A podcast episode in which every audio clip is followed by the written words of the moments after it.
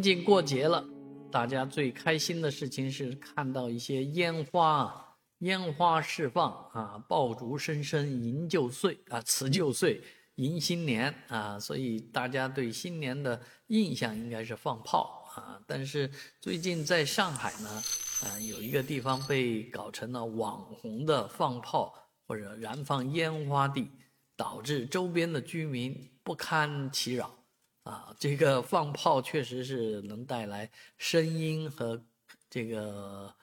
空气方面的污染，所以你想想，你家附近如果有这么一个网红聚集地啊，每天啊都有人到这儿来放烟火，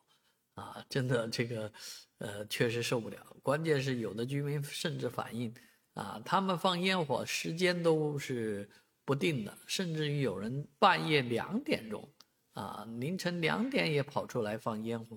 这个烟花放的真是扰民扰够了啊，深受其扰啊！啊，像这些礼炮砰砰砰的这样放啊，是确实受不了，而且是天天这样放，啊，确实是啊，对居民来讲影响太大了。好在上海市呢，啊，今年是仍然坚持不放烟花的，呃，外环以内是不让的，当然外环以外允许啊。外环以外允许的话，啊，大家坚持坚持是吧？克服克服困难，